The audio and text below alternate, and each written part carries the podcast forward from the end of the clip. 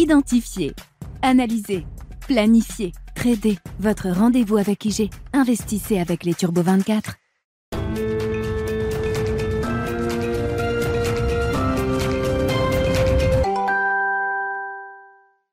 Bonjour à tous et bienvenue dans Smart Bourse. Smart Bourse, votre rendez-vous bourse deux fois par jour en direct sur Bismart à midi et demi. Tout d'abord, une demi-heure pour décrypter les marchés financiers à la mi-journée avant la grande édition en fin d'après-midi à 17h. Une heure cette fois-ci pour décrypter les tendances et les enjeux des marchés financiers. Une émission que vous pouvez évidemment retrouver en replay sur le site bismart.fr et nous écouter également en podcast sur toutes les plateformes de podcast. Et au sommaire de cette édition, les marchés euh, financiers internationaux et notamment chinois accueillent plutôt bien les décisions prises par le gouvernement chinois ce week-end qui traduisent un assouplissement de la ligne de Xi Jinping en matière de soutien à l'économie chinoise mais aussi de politique zéro Covid. Le gouvernement chinois a en effet annoncé prendre 16 mesures de soutien pour son économie et même si nous ne les connaissons pas encore toutes en détail, il ressort la volonté du gouvernement d'apporter un soutien supplémentaire au crédit euh, pour les promoteurs euh, immobiliers en difficulté, une façon euh, d'agir contre les nombreux chantiers à l'arrêt en Chine qui entraînent eux-mêmes des arrêts de remboursement de la part de propriétaires non livrés. Nous commenterons cet assouplissement de la politique chinoise dans Smart Bourse tout en revenant évidemment aussi sur l'assouplissement lié à la politique zéro Covid en Chine qui réduit de deux jours la quarantaine obligatoire pour entrer sur le sol chinois et donne également un peu plus de visibilité aux vols internationaux au départ de Chine. Nous reviendrons également dans Smart Bourse sur la politique monétaire de la Fed dans cette émission. Donc, euh, alors que les marchés ont applaudi vendredi la statistique d'inflation plus faible que prévu aux États-Unis pour le mois d'octobre, ce week-end, Christopher Waller, le gouverneur de la Fed, a réagi en rappelant que le cycle de hausse de taux de la Fed est loin d'être terminé et que celle-ci ne se basera pas sur une seule statistique pour y mettre fin. Mais il a également concédé que les futures hausses de taux pourraient se faire à un rythme plus modéré. Le marché semble actuellement pricer une prochaine hausse de taux de 50 points de base, ce qui est venu donner donc un petit peu d'oxygène au marché action vendredi.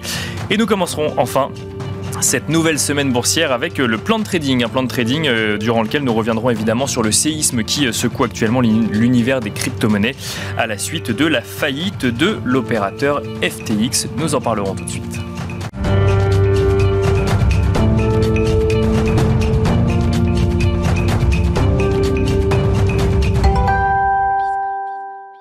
Et nous commençons tout de suite cette semaine boursière avec le plan de trading de Smart Bourse. Et nous avons le plaisir d'être accompagnés en plateau pour ce plan de trading par Vincent Bois, analyste technique chez IG. Bonjour Vincent Bois. Bonjour. Bienvenue sur le plan euh, de Smart Bourse. Donc on commence comme toutes les semaines ce plan de trading avec vous, avec, euh, avec IG. Et on va revenir sur euh, une actualité financière, mais surtout liée au marché des crypto-monnaies. Actuellement, la semaine dernière, l'opérateur FTX s'est déclaré en faillite vendredi dernier une faillite qui est intervenue, qui a été assez rapide, mais qui est intervenue après j'ai envie de dire une crise de confiance qui a commencé début euh, novembre. On ne va pas revenir sur toutes les étapes, mais il y a également eu des passes d'armes entre Binance et FTX, des déclarations successives sur Twitter. Et actuellement, il y a, deux questions hein, finalement pour, euh, pour le secteur des crypto-monnaies à la suite de la faillite de, euh, de, FTX. C'est d'abord les utilisateurs de FTX vont-ils pouvoir retrouver leurs fonds qui sont sur cette plateforme alors que la plateforme s'est déclarée euh, en faillite et les retraits ont été bloqués, pas pour tout le monde, mais ont été bloqués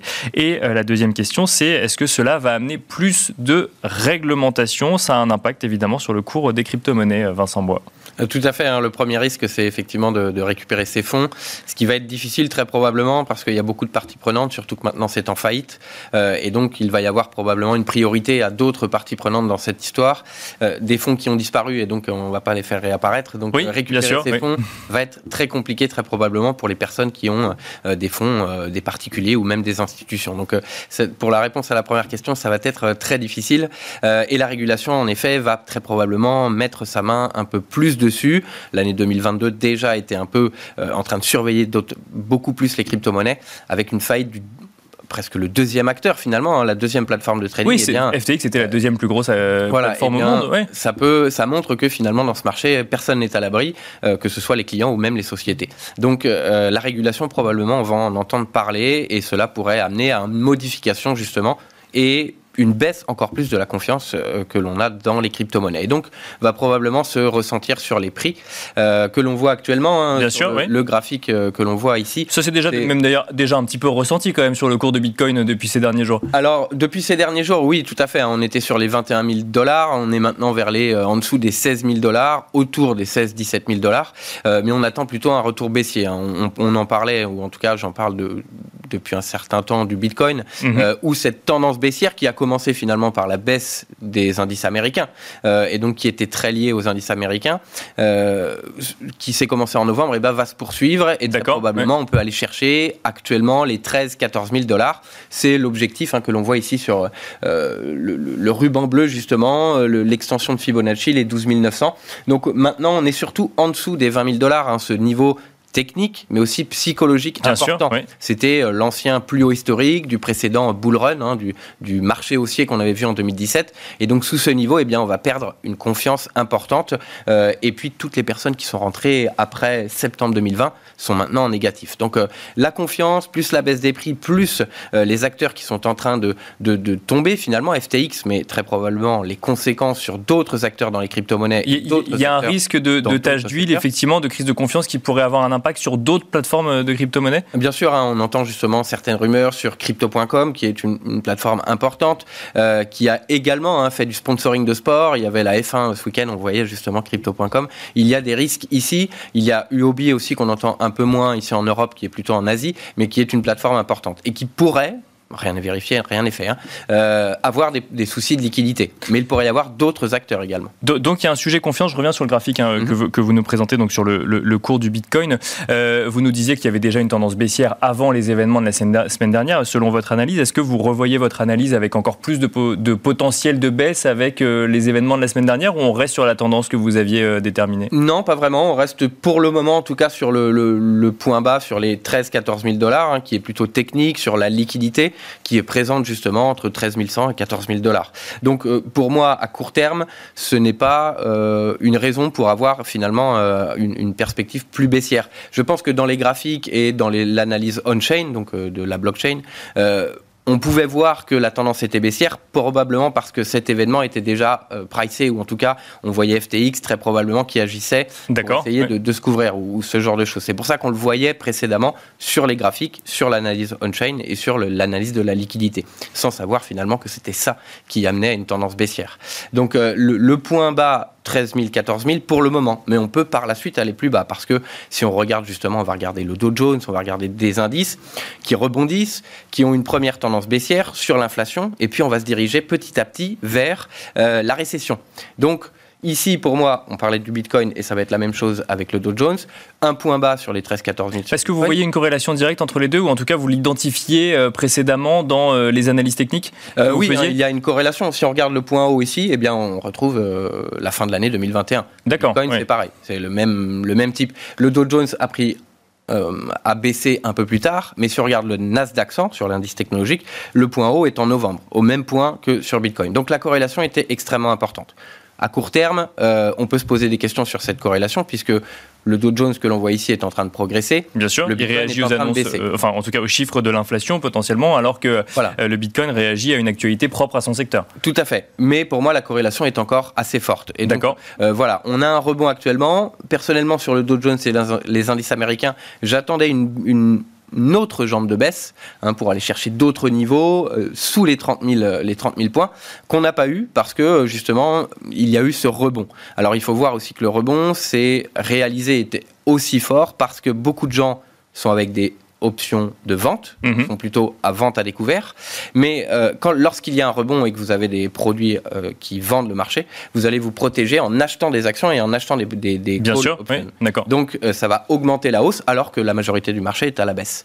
Donc pour le Mais en se protégeant de ces positions à la baisse, on fait augmenter le marché. Exactement. D'accord. Le, le, mouvement est encore plus puissant alors que beaucoup sont avec des produits qui sont finalement pour investir à la baisse. Donc finalement, ça veut dire qu'une hausse d'un indice peut être un indicateur pour dire attention, il y a beaucoup de gens qui sont orientés à la baisse actuellement sur cet indice. Tout à fait. Bah, il y a beaucoup de. C'est comme ça qu'il faut bien regarder derrière, en fait, comment, quels sont les mécanismes à l'œuvre. Tout à fait. Hein. Il y a des ratios, c'est le put-call parity, donc mhm. euh, le nombre de personnes qui ont des produits qui vendent et des produits qui achètent. Et on était au plus haut, donc ça veut dire que la plupart des gens, la plupart des, des investisseurs sont à la baisse, mais protègent leurs produits en attendant que ça baisse réellement. Donc finalement, on peut voilà, se dire que eh bien, le Dow Jones, comme les indices américains, Nasdaq 100, S&P, devrait continuer de baisser. Ici, c'est extrêmement important. Euh, on a eu une hausse de 7,5% sur le Nasdaq euh, jeudi après l'inflation, alors qu'on est toujours à 7,7% d'inflation. Donc, euh, et que la Fed se montre toujours assez agressive et toujours au quiche, donc moins accommodante. Donc ici, niveau technique, puisque nous parlons ici de, de niveau technique, bien sûr, oui.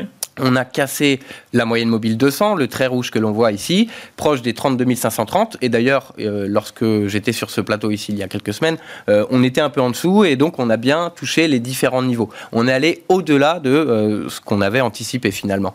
mais ici, on peut aller chercher maintenant les 34 000, 34 200, donc le plus haut qu'on a vu en juillet mais qui a conduit également à une baisse. Mais pour moi, on peut encore gratter un peu euh, de, de, performance haussière, mais on reste tout de même dans un risque extrêmement baissier. Euh, et au-delà de l'inflation, qui va probablement être moins regardée par les investisseurs, puisqu'on voit ce sont des bonnes nouvelles, le, euh, la politique monétaire de la Fed va être un peu plus, un peu moins agressive. Bien sûr, On va avoir des hausses de taux, mais moins importantes.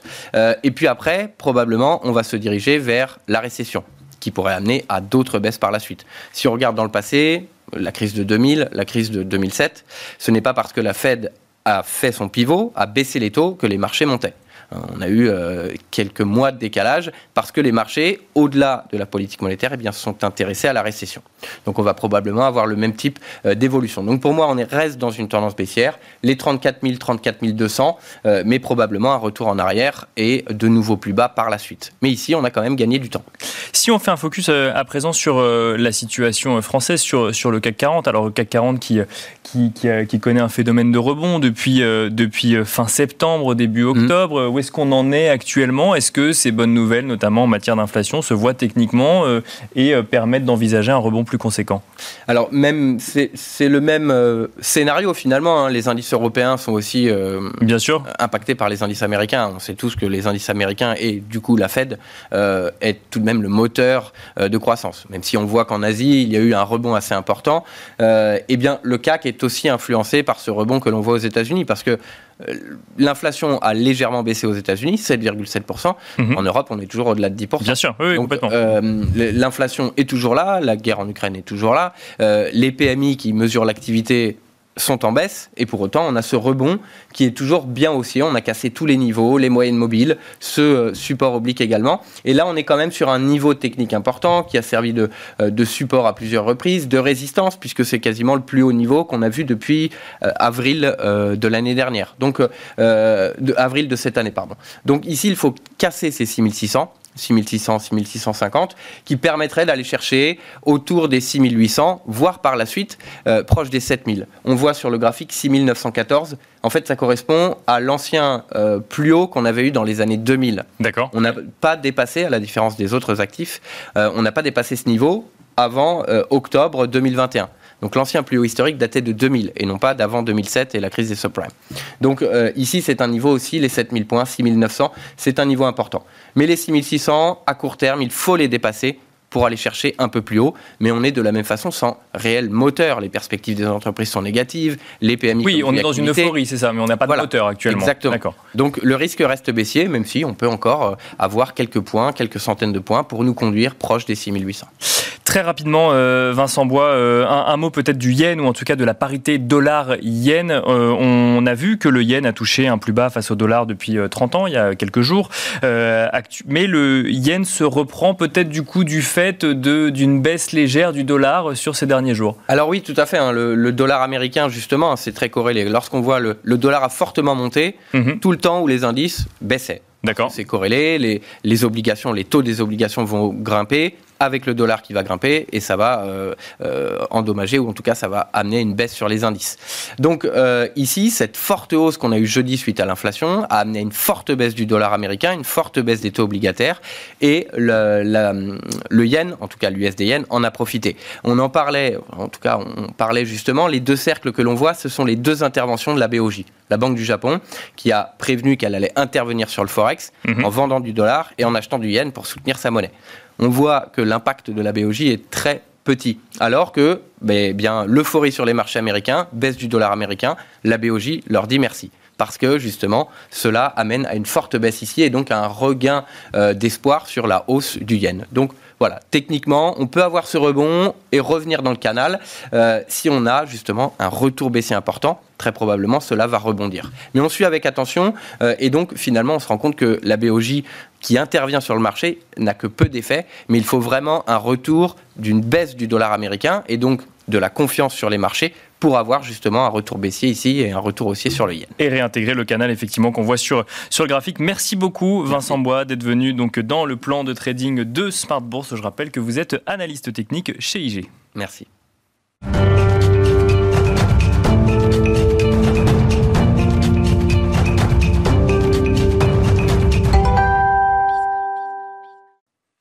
Et c'est reparti pour euh, Smart Bourse à la mi-journée. Nous avons le plaisir à présent d'être en duplex avec John Plassard, spécialiste en investissement chez Mirabeau. Bonjour John Plassard. Bonjour Nicolas. Merci de nous accompagner à la mi-journée dans Smart Bourse. Beaucoup d'actualités à, commenter ensemble. On va se tourner tout d'abord du côté de la Chine. On a découvert plusieurs actualités hein, euh, ou plusieurs décisions du gouvernement chinois euh, ce week-end. Tout d'abord, euh, l'idée d'infléchir légèrement cette politique zéro Covid avec une période de quarantaine un petit peu réduite, une hum, politique d'arrêt brutal des vols dès qu'on des vols lorsqu'on y trouvait trop de cas de Covid qui elle aussi a été un petit peu infléchi. Et puis il y a ces 16 mesures du gouvernement chinois dont on ne connaît pas encore tous les tenants et les aboutissants, mais qui laissent entendre un soutien du gouvernement chinois au crédit euh, lorsqu'il s'agit de promoteurs immobiliers en difficulté. Est-ce que, euh, John Plassard, selon vous, cela peut avoir une incidence pour l'économie mondiale d'ici la fin de l'année? Oui, euh, tout à fait. C'est une, information extrêmement importante et qui pourrait être la bonne surprise de cette fin d'année. Euh, vous l'avez dit, euh, la semaine passée, tout à fait de manière officielle, le gouvernement a annoncé un guide de 20 points de la Commission nationale de la santé qui visait à réduire les restrictions sur le Covid. Là, c'est 16 points très précis aussi qui ont été publiés, sur le secteur immobilier euh, chinois. Et puis, euh, le grand changement qu'on a, notamment dans ces 16 points, c'est ce point qui devrait permettre un assouplissement temporaire des restrictions sur les prêts bancaires aux promoteurs. Donc ça, c'est très important puisqu'on savait que certains promoteurs étaient en difficulté, certaines banques ne prêtaient plus aux promoteurs et que, euh, comme vous le savez, c'est un pan très important de la Chine, mais aussi au niveau mondial, puisque selon les calculs de Goldman Sachs, le marché immobilier local en Chine serait la plus grande classe d'actifs au monde. Donc on imagine bien qu'il y a un impact ici. Et lorsqu'on parlait de la Chine, et dernièrement euh, les restrictions euh, pour investir en Chine ou des entreprises qui étaient investies en Chine, on parlait notamment de deux choses, la politique du Covid-0 et évidemment le risque sur l'immobilier. Donc si on commence, alors il faut faire attention, tout n'est pas réglé évidemment, on va très doucement, mais si on commençait à avoir eh bien, euh, des, des, euh, une lumière au bout du tunnel sur ces deux points, ben, ça devrait être très positif. Et surtout, ce qu'il faut noter, c'est qu'en Chine, normalement, lorsqu'on fait des annonces, on revient rarement dessus. Euh, contrairement à ce qu'on pourrait voir en Europe ou encore aux États-Unis. Donc on imagine que même si on devait, et on a vu ce week-end, on avait un record de cas pour la Chine euh, à Pékin du nombre de personnes euh, étant atteintes du Covid, eh bien ici on, on a l'impression qu'on a un assouplissement sur ces deux points et que c'est extrêmement positif pour les marchés financiers et pour l'économie en général. Alors, euh, John Plassard, cet assouplissement euh, laisse quand même entendre un changement de stratégie de la part du gouvernement chinois. Est-ce que on peut pour autant assimiler cet assouplissement à une volonté de relance de l'économie chinoise par le gouvernement? Oui, tout à fait. Je pense qu'en parallèle avec euh, ce qui est en train de se passer, et, je répète, hein, les restrictions liées au Covid sont toujours bien présentes. Hein. c'est juste un assouplissement, un léger assouplissement, mais ça nous donne une, une ligne euh, directrice pour 2023. Euh, Je vous rappelle quand même que les premières rumeurs qui étaient sorties il y a 10 jours de ça faisaient état eh bien, d'un assouplissement à partir de mars prochain. Donc ici, on est déjà dans un, un assouplissement pardon, qui, prend, euh, bah, qui va voir le jour ces prochains jours. Donc c'est même plus positif que les rumeurs ne laissaient entendre. Alors ici, évidemment, il faut rappeler que l'année passée, c'était les 100 ans du Parti communiste chinois, que le gouvernement, lui, avait mis au milieu de l'échiquier le Parti communiste chinois, hein, comme il se doit en, en, Chine. Et effectivement, on voit ici que après avoir fait des remontrances, notamment aux leaders du secteur de la technologie et aux grandes entreprises immobilières chinoises, eh bien, on commence à détendre un peu la corde sur l'économie pour, pour, euh, permettre d'avoir une année 2023 où on pourrait avoir potentiellement un retour de la croissance beaucoup plus vigoureuse en Chine qu'il n'est attendu aujourd'hui par le consensus. Alors, vous l'avez dit, hein, John Plassard, effectivement, l'immobilier, euh, c'est une part importante hein, du PIB chinois, près d'un quart du PIB chinois. Est-ce que ces mesures d'assouplissement, alors il est peut-être trop tôt pour les dire, mais ces mesures d'assouplissement pourraient venir remettre en cause des scénarios récessifs en Europe ou aux États-Unis? Alors, je dirais aux États-Unis peut-être, parce qu'on sait que le premier partenaire économique des États-Unis, c'est la Chine, et inversement. D'ailleurs, les deux leaders sont en train de se rencontrer actuellement. Et donc, pour les États-Unis, oui, on pourrait avoir une récession très douce, je dirais, voire éviter la récession aux États-Unis en début d'année prochaine si les choses devaient se détendre et que la demande chinoise devait repartir. En Europe, évidemment, c'est complètement différent puisque on a une problématique géopolitique avec la guerre en Ukraine, on a une problème politique avec les différents gouvernements de tous bords euh, en Europe, et puis on a une problématique aussi au niveau monétaire, puisqu'on sait que la Banque centrale européenne est largement en retard sur le cycle économique, beaucoup plus que la Fed. Donc ici, euh, le, redémarrage progressif de la Chine ne va pas empêcher l'Europe de rentrer en récession, mais ça pourrait peut-être accélérer la sortie de cette récession en 2023. Un, mot, euh, John Plassard, à présent de, la Fed. Alors, euh, les investisseurs ont pu découvrir euh, jeudi dernier la statistique de l'inflation aux États-Unis pour le mois d'octobre, qui recule légèrement par rapport au mois de septembre, 7,7% sur un an en octobre, 6,3% dans sa version corps. il y a eu une espèce d'euphorie hein, des, marchés, des marchés financiers à la suite de cette publication. Christopher Waller de, de, Christopher de la Fed a lui tempéré un petit peu cette euphorie en disant euh, nous continuerons, la Fed continuera euh, ses hausses de taux, mais il est vrai que l'on peut anticiper un changement de tempo, un ralentissement euh, du rythme. Est-ce qu'on se rapproche d'une pause selon vous, John Plassard? Ben, écoutez, pas dans l'immédiat, parce qu'il il est vrai, vous l'avez rappelé, que les marchés ont fortement monté depuis jeudi passé. Il est vrai aussi que c'est dû à des éléments techniques, puisqu'on sait que c'est le plus grand euh, short squeeze, c'est-à-dire rachat de positions vendeuses sur deux jours de l'histoire des États-Unis. Donc euh, c'est quand même quelque chose d'absolument incroyable qu'on a vu au niveau technique.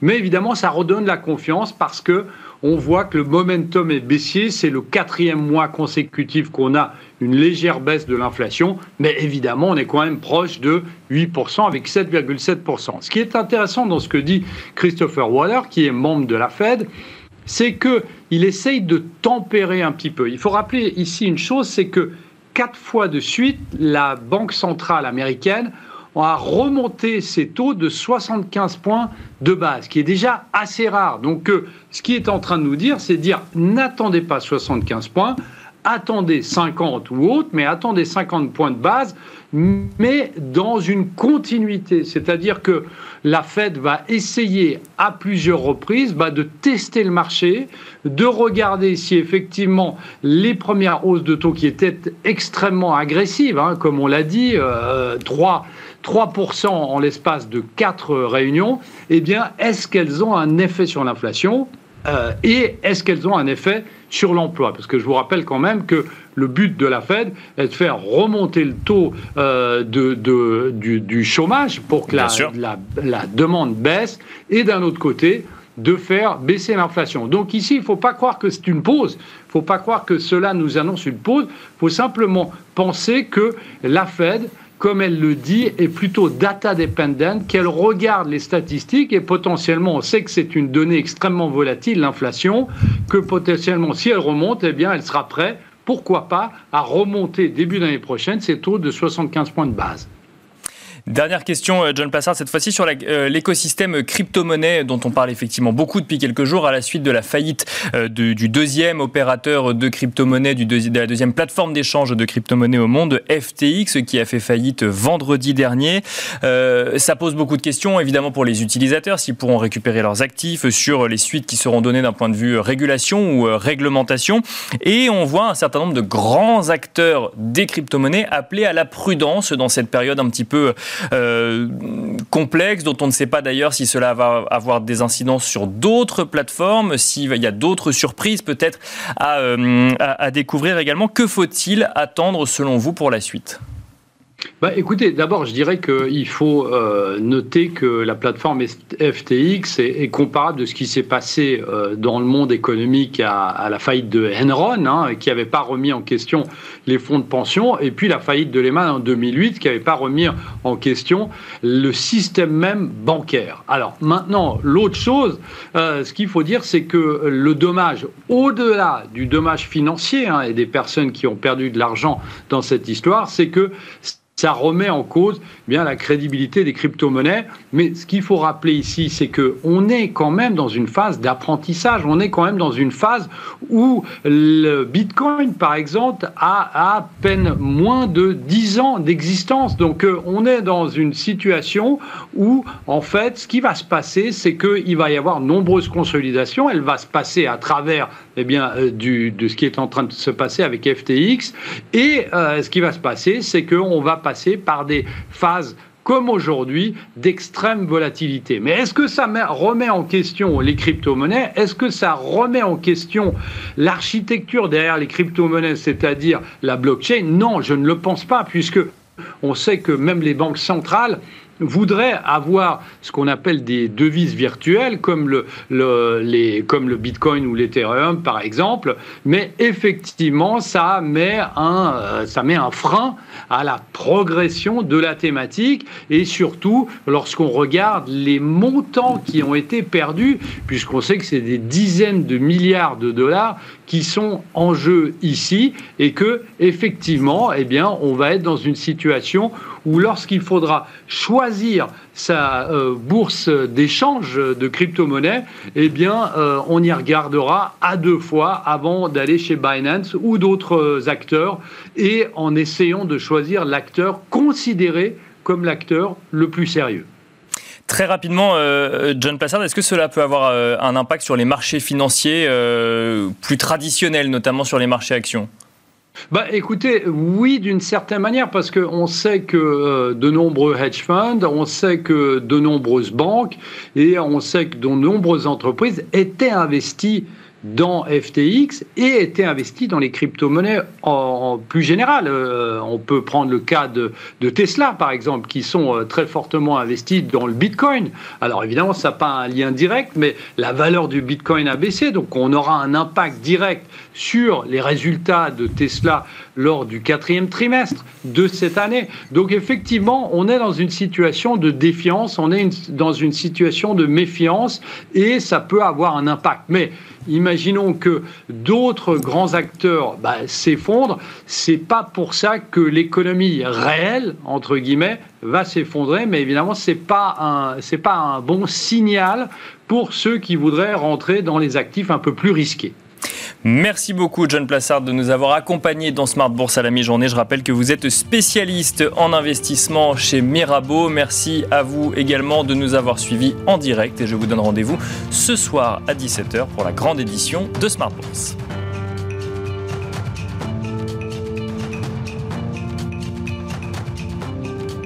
Identifier, analyser, planifier, trader. Votre rendez-vous avec IG. Investissez avec les Turbo 24.